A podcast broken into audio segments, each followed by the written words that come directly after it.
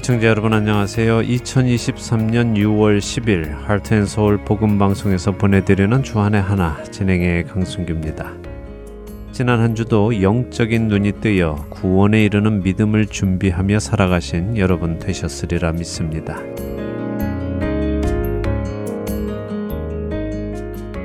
안내 말씀드립니다. 지난 2월 말에 400세트가 넘는 CD가 다시 돌아왔다는 말씀을 드린 적이 있습니다. 그런데 지난 5월 말에 다시 200세트가 넘는 CD가 돌아왔는데요. 돌아온 CD들을 점검해 보니 실제로 이사를 가셔서 그 주소에 새로 입주하신 분들이 CD를 돌려 보내시는 경우들도 꽤 많았습니다. 이런 경우는 참 안타깝지요. 들을 사람이 없는 주소로 CD가 몇 개월 동안 계속 가고 있었고 그것이 그렇게 쌓여 있다가 돌아오게 되면 우편료와 반송료가 꽤 많이 낭비가 됩니다. 근데 또 한편으로는 분명히 주소도 정확하고 잘 받고 계시는 분들의 주소임에도 불구하고 주소 불분명이라는 스티커가 붙어 돌아오는 경우도 50개가 넘었는데요.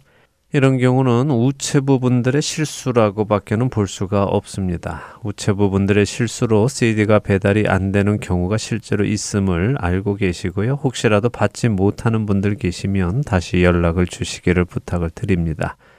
그리고 혹시라도 이사를 가시는 분들 계시면 꼭 연락 주셔서 소중한 후원금으로 보내드리는 복음이 담긴 CD들이 길에서 낭비되지 않도록 해주시기를 부탁을 드립니다. 첫 찬양 함께 하신 후에 말씀 나누겠습니다.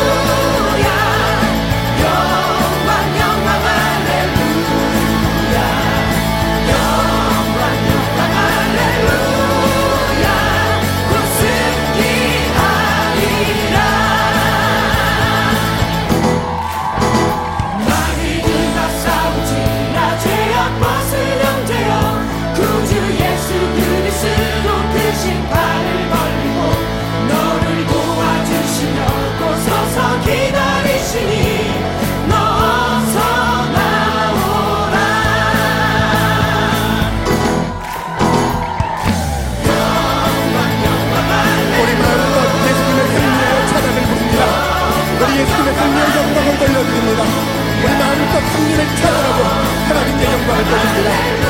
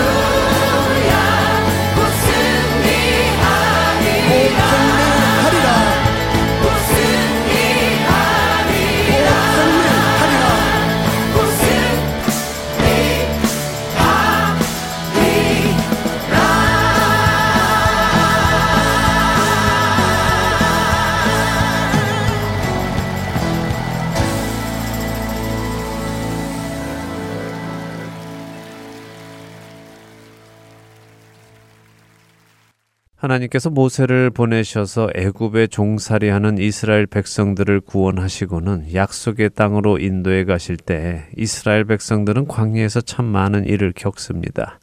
그리고 그 일들 속에서 자신들의 믿음의 수준도 적나라하게 보여주지요.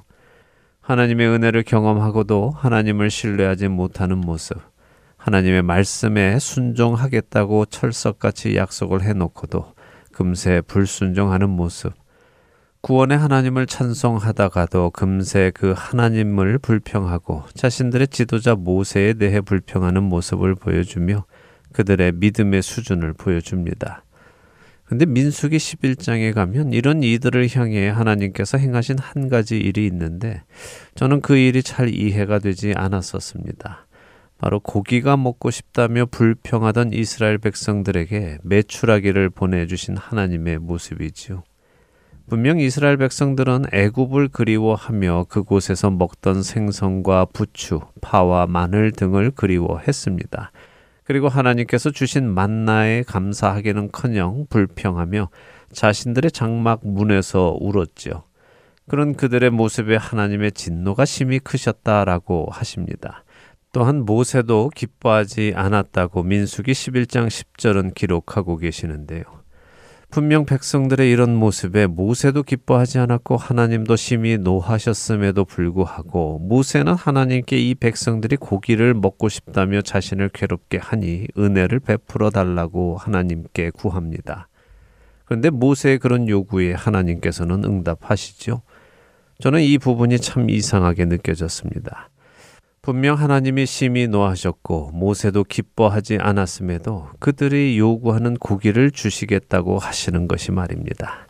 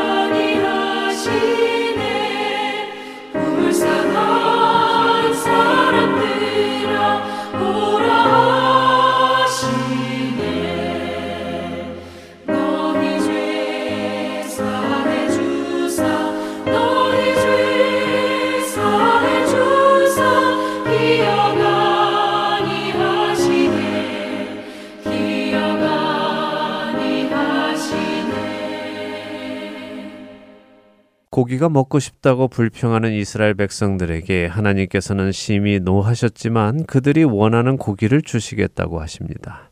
그런데 하루 이틀 먹을 정도가 아니라 한 달 동안이나 질리도록 먹게 해 주시겠다고 하시죠. 좀 이상하지 않으십니까? 아니 안 주실 때는 언제고 이제 와서 하루 이틀, 일주 이주도 아닌 한 달 내내 먹어서 아예 신물이 나서 쳐다보기 싫을 만큼 주신다고 하시니 말입니다. 하나님의 성품이 원래 이런 분이신가요? 더군다나 우리가 잘 알듯이 하나님께서는 지면에 매출하기를 가득 보내시고는 이스라엘 백성들이 그 매출하기를 주워다가 막 먹기 시작할 때 아직 이 사이에 고기가 있어 씹히기 전에 그들에게 진노하셔서 큰 재앙으로 치시고 그들을 죽이시니 정말 이해되지 않는 하나님의 모습입니다. 여러분은 하나님의 이런 모습이 이해가 되십니까? 저는 잘 이해가 되지 않았습니다. 왜 하나님께서 이렇게 하셨는지 말입니다. 이스라엘 백성들이 광야에서 고기가 먹고 싶다고 불평을 한 것이 잘못이었다면 이 녀석들아 지금은 고기 먹을 때가 아니다. 어서 광야의 생활을 끝내고 믿음으로 가나안으로 들어가라. 그곳에 가면 고기 실컷 먹게 해주겠다라고 하시든가 고기 먹고 싶다고 한 것이 잘못이 아니었다면 그래 이 녀석들 고기 먹어본 지 오래되어서 고기가 먹고 싶구나. 그래 광약길 힘들지 잘 참고 있다. 그래 내가 내일 오랜만에 고기를 좀 먹여주마 라고 하시는 것이 우리가 아는 하나님답지 않으셨을까요?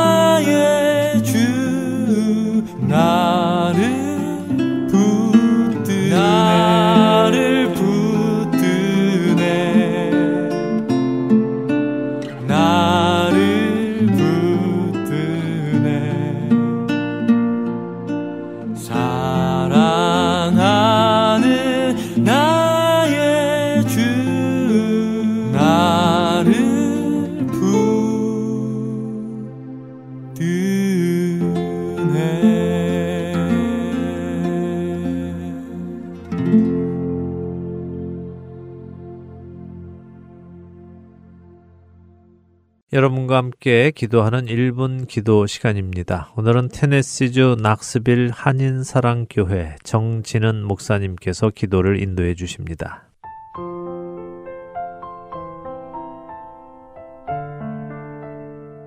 할텐 서울 복음 방송 1분 기도 시간입니다. 저는 낙스빌 한인사랑교회를 섬기는 정진은 목사입니다. 오늘은 저희 교회가 소속되어 있는 PCA 교단을 위해 기도했으면 좋겠습니다. 왜냐하면 올해가 바로 PCA 교단이 세워진 지 50주년이 되는 해이기 때문입니다.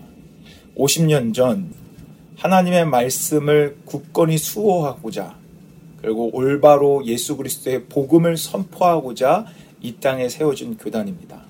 50년 동안 하나님의 은혜로 잘 세워져 왔습니다. 하지만 이 시대는 너무나 많이 어두워져 가고 있고 진리를 무너뜨려 가고 있습니다. 이때 더더욱 진리의 말씀을 수호하고 올바로 된 복음을 선포하는 교단으로 굳건히 설 수 있도록 다 함께 중보해 주시기를 부탁드립니다.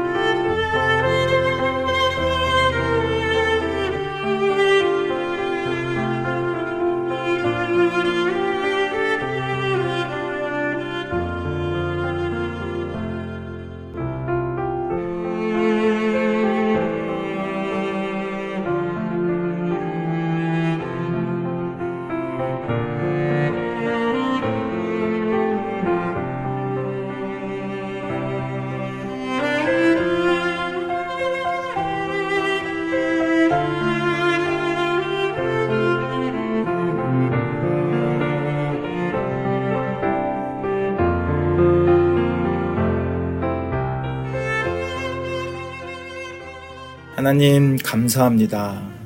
교회의 머리 대신 우리 주 예수님을 찬양합니다. 50년 전에 하나님의 말씀의 진리를 수호하고자 또 복음을 올바로 전하고자 이 땅에 PC의 교단을 세워주셔서 감사합니다. 그리고 50년 동안 그렇게 건강하게 교단을 세워주신 하나님을 찬양합니다. 하나님 앞으로가 더 중요합니다. 더 어두워져 가는 이 세상 속에서 세상과 타협하지 않고 진리를 버리지 않고 진리를 굳건히 붙잡고 수호하며 올바로 된 복음을 선포하는 교단으로 지속적으로 설 수 있는 은혜를 베풀어 주옵소서. 인간의 노력으로 할 수 없습니다. 오직 하나님의 은혜로 가능합니다. 주여 우리 PC의 교단을 불쌍히 여겨주셔서 이 시대 가운데 구원의 방주요, 구원의 능력을 바라는 교단 될 수 있도록 주님 사용하여 주시고 축복하여 주옵소서 감사를 드리오며 PCA 교단의 주인 되시고 앞으로도 승리하도록 인도하시고 역사해 주실 우리 주 예수 그리스도의 이름으로 간절히 기도 올리옵나이다. 아멘.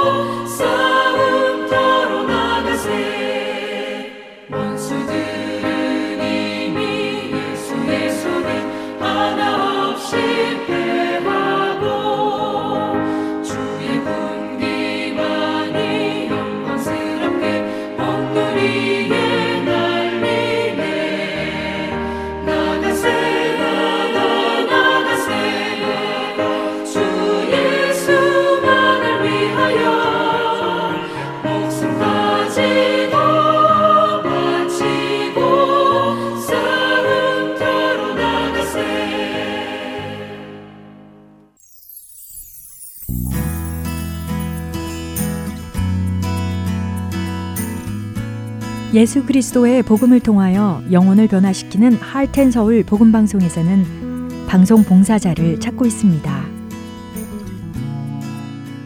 영혼을 살리고 세우는 방송을 만들기 위해 방송 제작 봉사, 아나운싱 봉사, 편집과 번역 봉사 등 방송 제작에 관련된 봉사에 참여하실 분들은 할텐 서울 방송사 전화번호 602-866 8999로 연락 주시기 바랍니다.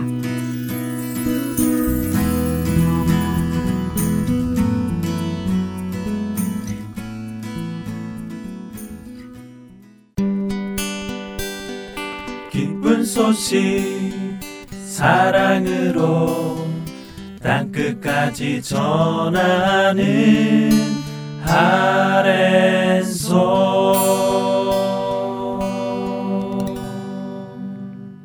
사도들의 행적이 기록된 사도행전을 공부하는 시간입니다. 내 증인이 되리라로 이어드립니다.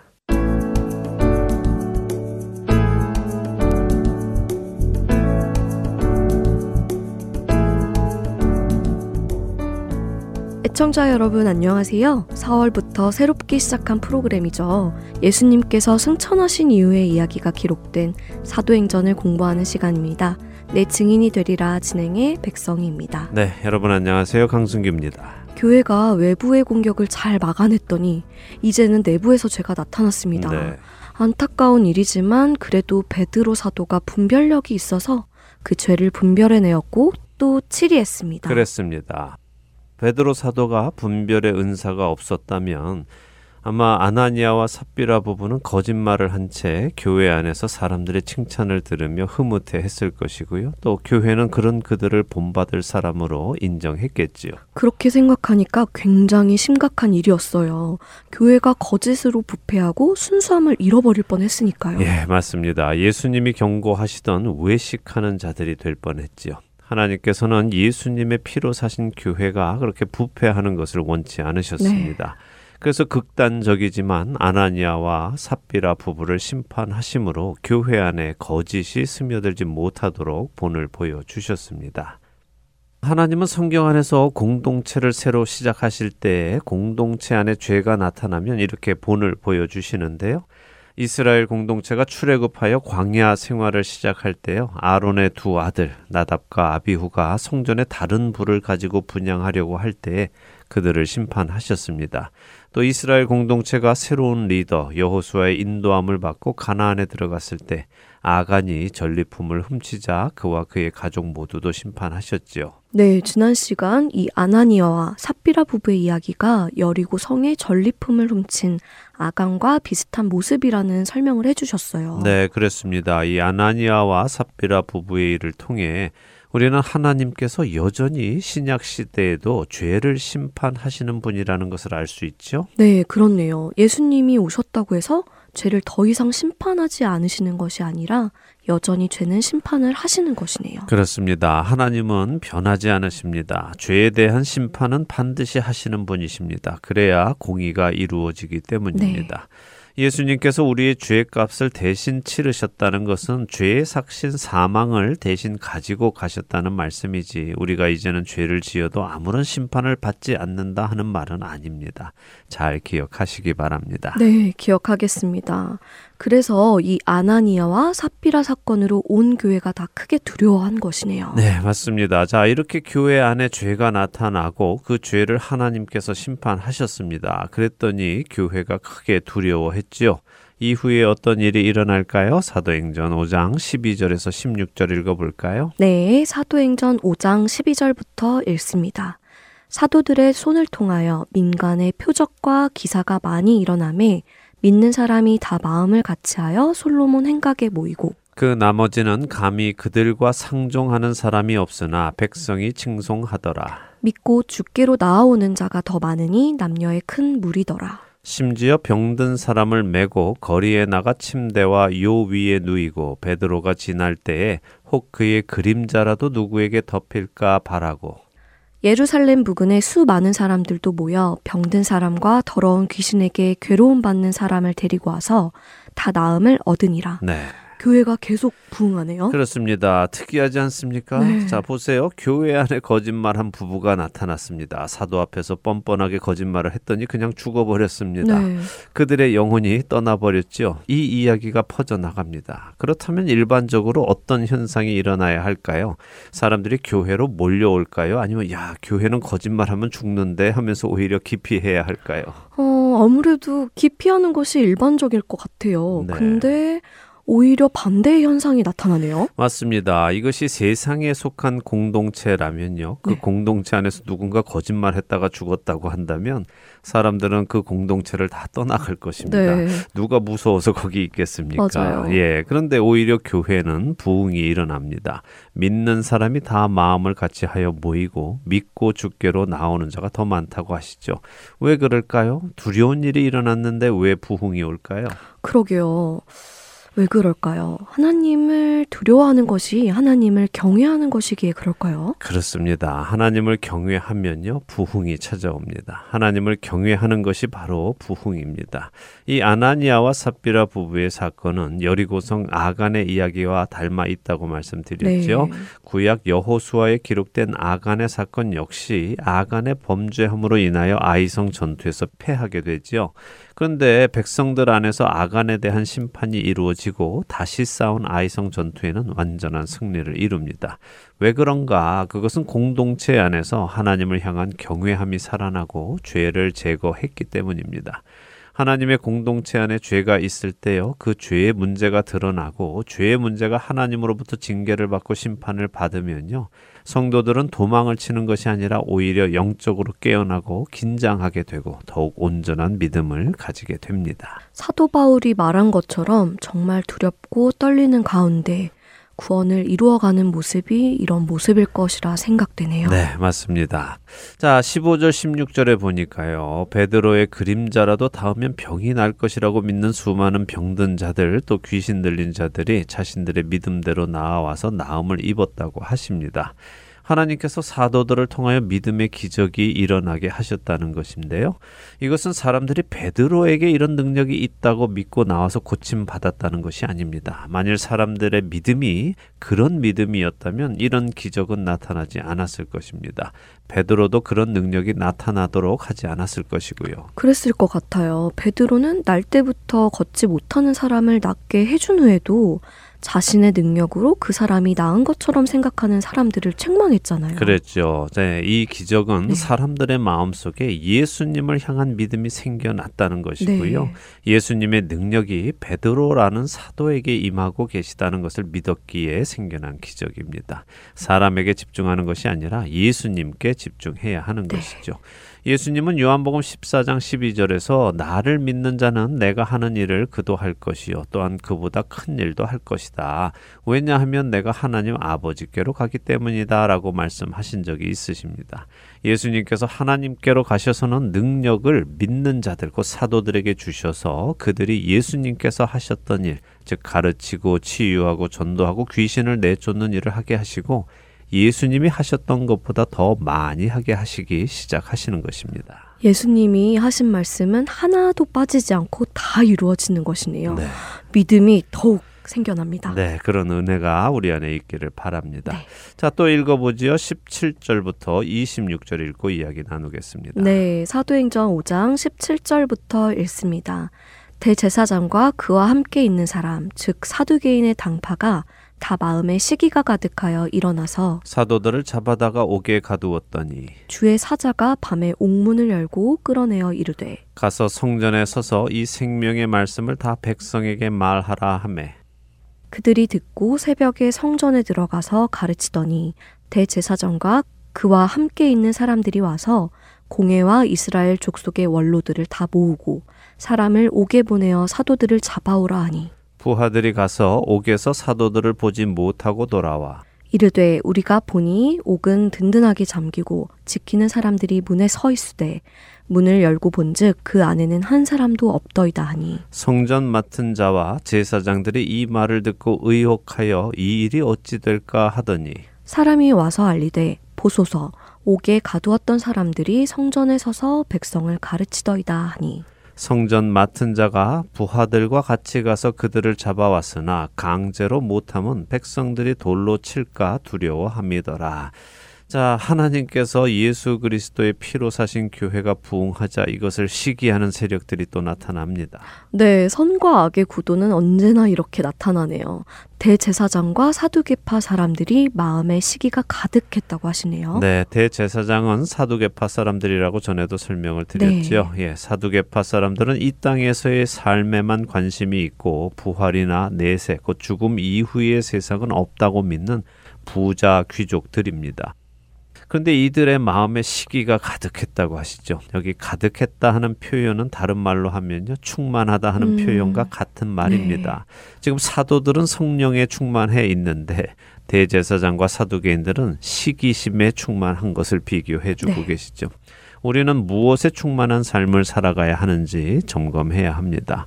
성경은 우리 성도들이 다른 것으로 충만해서는 안 된다고 하시죠. 성령에 충만하지 않으면요, 그 빈자리에 다른 것이 들어오게 되어 있습니다. 그리고 점점 성령님의 자리를 밀어내고 자신이 주인 행세를 하려고 하죠. 그렇게 되면 우리는 우리의 믿음이 약해지고요, 결국에는 사라질 수도 있습니다. 성령님으로 충만한 삶을 사는 우리 모두가 되기를 바랍니다. 아멘. 다른 것이 성령님의 자리를 뺏지 못하도록 정신 바짝 차리겠습니다. 네, 그러시기 바랍니다. 네. 자, 이 사두개인들이 사도들을 잡아다가 옥에 가뒀습니다. 사도행전 4장에서도 대제사장 안나스 일당과 사내들인 공회 사람들이 사도들을 잡아다가 옥에 가두었다가 경고하고 예수의 이름으로 말하거나 가르치지 말라고 협박하고 풀어준 적이 있지요. 네. 그런데 그 정도의 경고에 움츠려들지 않고 오히려 너희 말 듣는 것이 옳으냐 하나님의 말씀 듣는 것이 옳으냐 하면서 그들의 요구를 거부했었습니다. 그래도 하지 말라고 경고하고 풀어줬는데 이렇게 계속해서 예수 그리스도를 전하고 다니니까 이들이 사도들을 다시 잡아서 오게 가둡니다. 교회를 향한 두 번째 핍박이 시작이 된 것이죠. 그런데 어떤 일이 일어나나요? 주의 사자가 밤에 옥문을 열고 사도들을 풀어주셨다고 하시네요. 그렇습니다. 천사를 보내셔서 사도들을 풀어주셨습니다. 네. 그리고는 할 일을 알려주시는데 그 할 일이 무엇입니까? 성전에 서서 이 생명의 말씀을 다 백성에게 말하라 라고 하시네요. 네, 그렇습니다. 사도들은 천사를 통해 주신 주님의 말씀에 즉시 순종해서요. 새벽에 성전에 들어가서 말씀을 가르칩니다. 이들이 이렇게 말씀에 즉시 순종할 수 있던 이유가 무엇일까요? 생각해 보세요. 혹시라도 사도들의 마음속에 복음을 전하다가 지금 감옥에 간 것에 대해 조금이라도 불만이나 불평이 있었다면 어땠을까요? 그들의 마음속에 아 이게 뭐야 복음 전하니까 감옥에 갇히고 이게 웬 고생이야. 주님의 말씀 순종하면서 살면 만사 형통해야지 이게 무슨 고생이야 하는 생각이 있었다면 어땠을까요? 만일에 그런 생각이 조금이라도 있었다면 다시 성전에 가서 말씀을 전하지 않았을 것 같아요. 네. 그러면 또 감옥에 갇힐 것이니까요. 그렇습니다. 제가 왜 이 말씀을 드리는가 하면요. 종종 하나님의 일을 하면서 우리 마음 안에 나도 모르는 사이에 내가 주님을 위해 이 일을 하면 주님께서 나에게 이런 이런 축복을 주실 거야. 또 저런저런 일들을 허락해 주실 거야 하는 근거 없는 기대가 생겨날 때가 있기 때문입니다. 맞아요. 또 주변에서도 근거 없이 아유 이렇게 열심히 주를 섬기시니까 주님이 좋은 직장을 주시겠어요. 뭐 좋은 배우자를 주시겠어요. 자식이 잘 될 거예요. 뭐 이런 말을 축복이랍시고 해주기도 합니다. 네. 그런데 이런 것은 말씀드린 대로 모두 근거 없는 기대입니다. 이런 근거 없는 기대가 그 사람 마음 안에 자리 잡으면요. 내가 주의 일을 하고 있는데 그 기대대로 되지 않을 때 실망하기 시작합니다. 어, 왜 안 해주시지? 해주실 줄 알았는데 혹시 내가 뭐 잘못했나? 이런 마음이 들기 시작하고요. 그 실망감이 섭섭함으로 이어지고 그 섭섭함이 나중에는 불평으로 이어지면서 내가 정말 이 길을 가야 하나? 이 길을 계속 가서 무엇 하나 하는 엉뚱한 고민을 하게 됩니다. 말씀을 들어보니 그런 생각이 없지 않아 제 마음 안에도 있는 것을 인정하지 않을 수 없네요. 네. 교회에서 열심히 봉사하고 여기 이렇게 복음 방송에서 봉사도 하고 이런저런 많은 주님의 일을 하면 주님께서 내 삶을 책임져 주신다는 생각이 저도 분명히 있기는 합니다. 그런데 그 저의 삶을 책임져 주신다는 것에 제가 원하는 모든 일을 이루어 주실 것이라는 기대가 들어 있어요. 예, 분명 주님은 우리의 삶을 책임지시지요. 예, 하나님께서 그 아들을 주고 대신 얻으신 우리입니다. 어떻게 우리의 삶을 내버려 두시겠습니까? 네. 분명히 천국에 이를 때까지 책임지고 인도해 가실 것입니다. 그러나 말씀하신 대로 우리 삶을 책임지신다는 것이요. 내가 원하는 일들을 다 이루게 해 주신다는 말은 아닙니다. 나의 필요를 채우시지만 나의 탐욕을 채워주시지는 않습니다. 우리 안에 이런 잘못된 기대, 탐욕은요, 빨리 제거해야 합니다. 자, 이 사도들이 감옥에서 지금 막 풀려났습니다. 그런데 자신들을 감옥에 가두게 한 그 일을 또다시 시작하지요. 자, 이들은 왜 이럴 수 있을까요? 아, 그러게요. 이들은 어떻게 이럴 수 있죠? 사명감 때문일까요? 예, 물론 사명감도 있겠지요. 그런데 이들이 이렇게 할 수 있었던 이유는요. 이들은 자신들이 주님의 말씀에 순종할 때에 자신들에게 어떤 일이 생길 것인지 이미 알고 시작했기 때문입니다. 음. 예수님은 공생의 기간 동안 제자들에게 수시로 말씀하셨습니다. 마태복음 10장 17절에서 20절 한번 읽어 주시죠. 네, 마태복음 10장 17절에서 20절입니다. 사람들을 삼가라 그들이 너희를 공회에 넘겨주겠고 그들의 회당에서 채찍질하리라 또 너희가 나로 말미암아 총독들과 임금들 앞에 끌려가리니 이는 그들과 이방인들에게 증거가 되게 하려 하심이라. 너희를 넘겨줄 때에 어떻게 또는 무엇을 말할까 염려하지 말라. 그때에 너희에게 할 말을 주시리니 말하는 이는 너희가 아니라 너희 속에서 말씀하시는 이 곧 너희 아버지의 성령이시니라. 그렇네요. 네. 예수님께서 말씀하신 그대로 사도행전에 그 일이 일어나고 있네요. 네, 제자들은 당시에는 그 말씀을 이해 못했겠지만 또 기대하지도 않았겠지만 이제 예수님이 정말로 죽으셨다가 살아나셔서 하늘로 승천하시는 것을 보았고 약속하신 하나님의 영이신 성령님께서 자신들 안에 오셔서 함께 사시는 것을 경험하니까 예수님의 말씀이 다 생각이 나며 그 말씀들이 다 사실인 것을 알고 있기 때문에 자신들에게 이런 핍박이 오는 것에 놀라지 않고 또 실망하지도 않고 불평하지도 않는 것입니다. 저는요 원래 그런 거야라는 표현을 좋아합니다. 네. 예, 그래서 다른 동역자들에게 자주 사용하는데요. 네. 그리스도인의 삶이 어렵다, 힘들다 이렇게 생각하지 말고 원래 그런 것이다라고 생각하고 살면 실망하거나 낙심하거나 불평이 생기지 않습니다. 디모데후서 3장 12절은 무릇 그리스도 예수 안에서 경건하게 살고자 하는 자는 박해를 받을 것이다라고 하시죠. 그러면 박해를 받을 때 아, 내가 예수님 안에서 경건하게 살고자 하고 있는 증거구나 하면 되는 것입니다. 음, 그러면 나는 경건하게 살려고 하는데 왜 이렇게 방해가 많지? 이런 생각하는 것이 아니라 그리스도인으로 살면 원래 이런 거야. 이렇게 생각하며 살라는 말씀이죠. 네, 그렇습니다. 자, 다시 본문으로 돌아와세요. 네. 사도들은 또 나가서 원래 자신들에게 주어진 일, 말씀을 전하는 일을 시작합니다. 같은 시간에 대제사장과 그 측근들은 사내들인 공회를 다시 소집하지요. 네. 그리고는 옥에 가서 피고들을 데리고 오라고 사람을 보냅니다. 근데 이 사람들이 옥에 가 보니까요. 옥은 분명히 든든하게 잠겨 있고 지키는 사람들도 다 있는데 감옥 문을 열어보니까 안에는 아무도 없는 것입니다. 그래서 그렇게 보고를 하지요. 보고를 받은 사람들이 다 의아해 합니다. 아니, 이게 뭐지? 탈옥인가? 탈옥이면 뭐 어디 구멍이라도 나서 어디로 나갔든지, 문이 부서졌든지, 간수들이 다 쓰러져 있든지 이래야, 아이고, 이놈들이 탈옥했구나 할 텐데, 아무 일 없던 것처럼 멀쩡한데 사람들만 없어졌으니까 특이한 일이어서 의아해 하고 있는 것입니다. 음, 정말 이게 무슨 일인가 하고 멍해졌을 것 같아요. 네. 그러면서도 이게 도대체 어떻게 된 일이지? 정말 하나님이 하시는 일인가?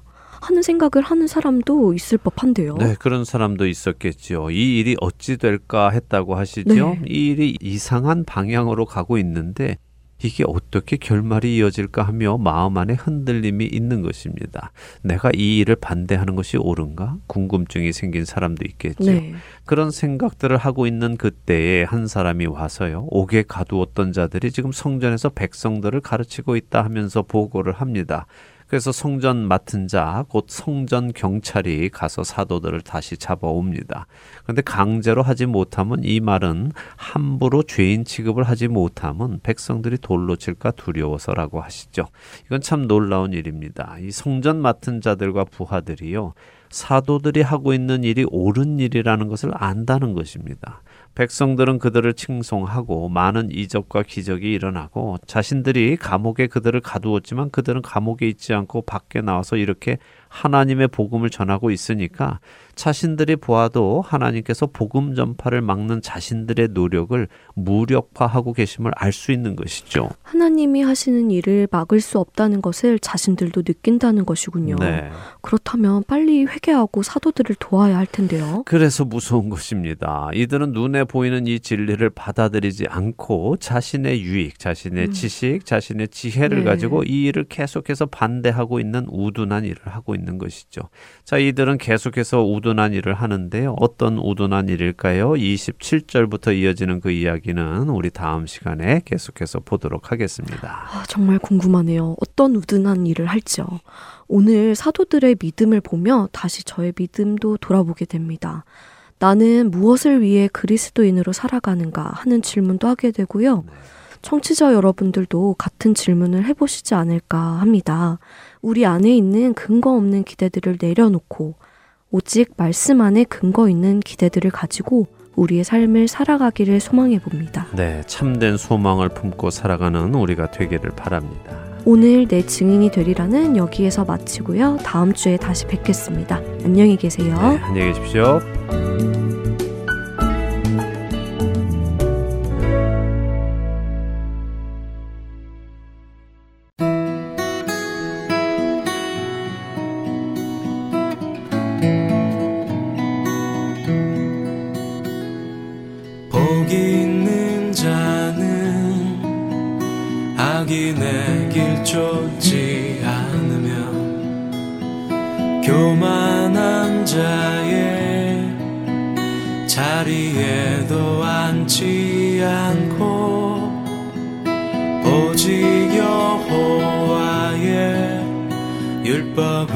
즐거워하여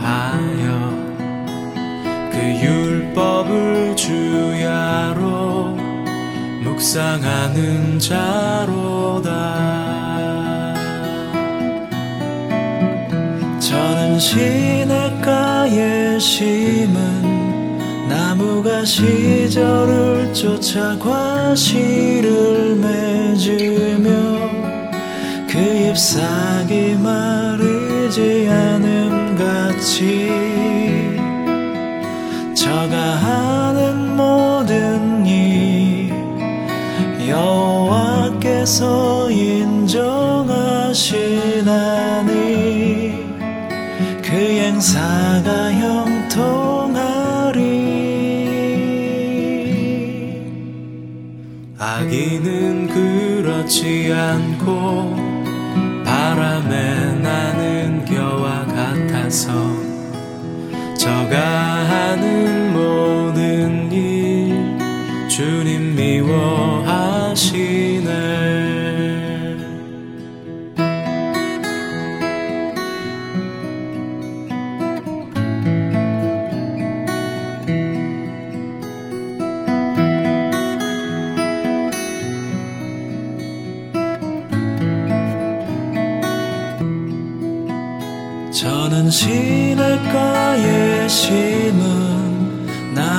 시절을 쫓아 과실을 맺으며 그 잎사귀 마르지 않음 같이 저가 하는 모든 일 여호와께서 인정하시나니 그 행사가 형통하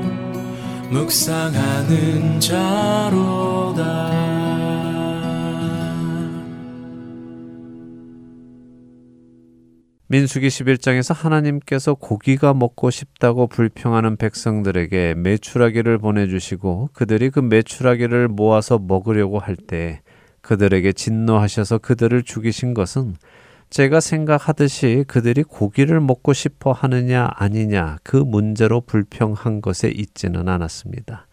민수기 11장 34절은 하나님께서 메추라기를 주시고 그들이 그 메추라기를 입에 넣고 씹으려 하던 그때에 심판하신 그곳의 이름을 기브론 핫다와라고 칭했다고 하십니다.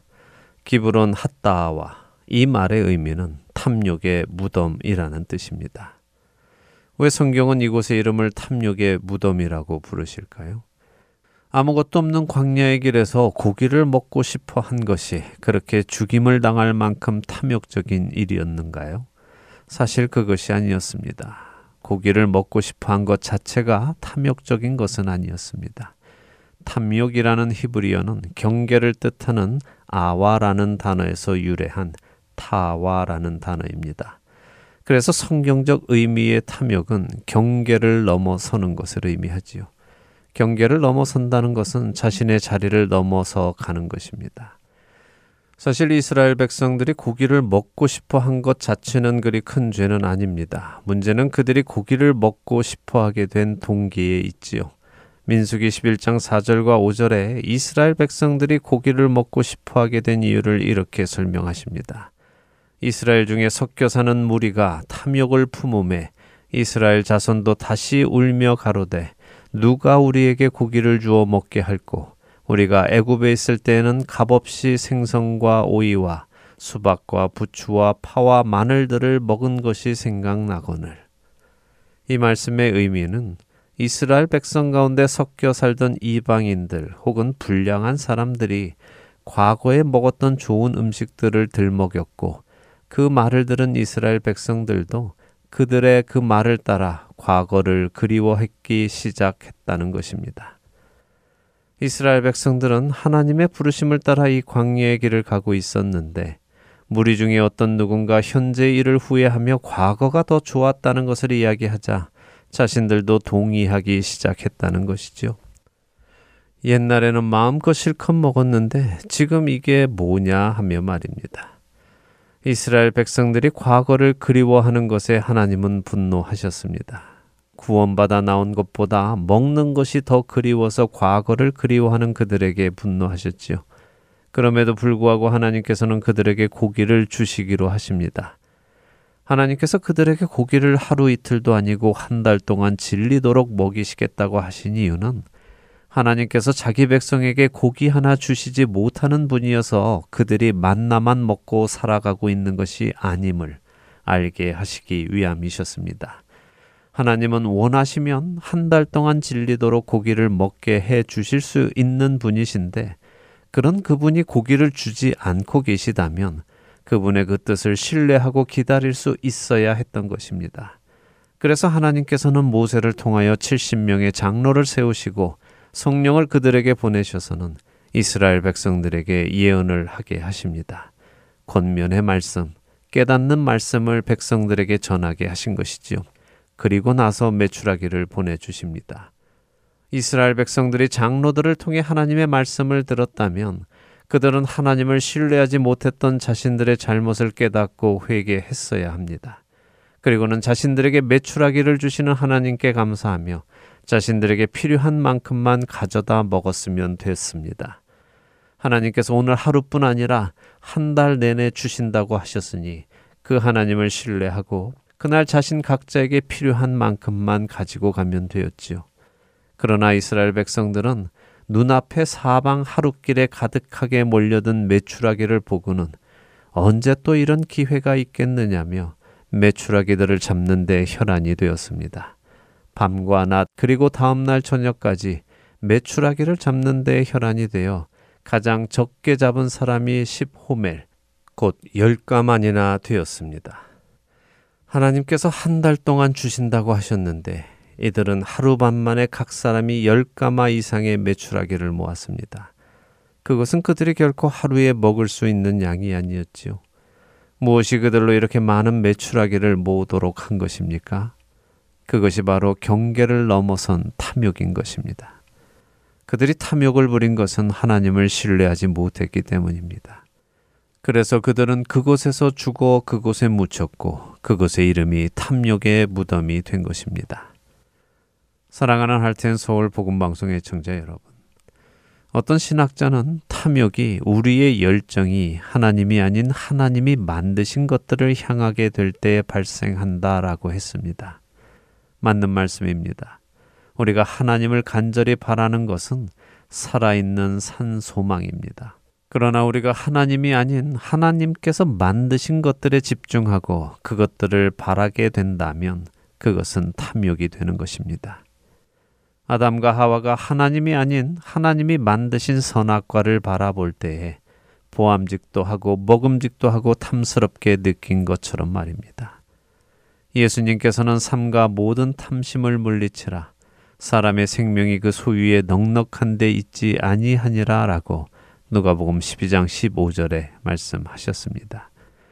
내게 허락된 것 이상으로 원하는 것은 탐욕입니다. 하나님께서 그것을 내게 주지 않고 계시는 것은 하나님께서 주실 수 없는 분이 아니라 이유가 있기 때문입니다. 우리 안에 탐욕이 생길 때 우리는 하나님이 아닌 다른 것들을 원하게 됩니다. 여러분은 산 소망을 가지고 살아가고 계십니까? 아니면 탐욕을 가지고 살아가고 계십니까? 분명하게 점검해야 할 것입니다.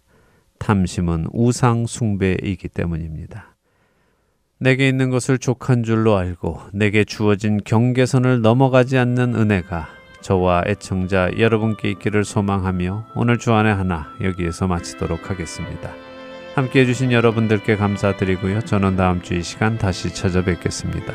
지금까지 구성과 진행의 강승규였습니다. 애청자 여러분 안녕히 계십시오.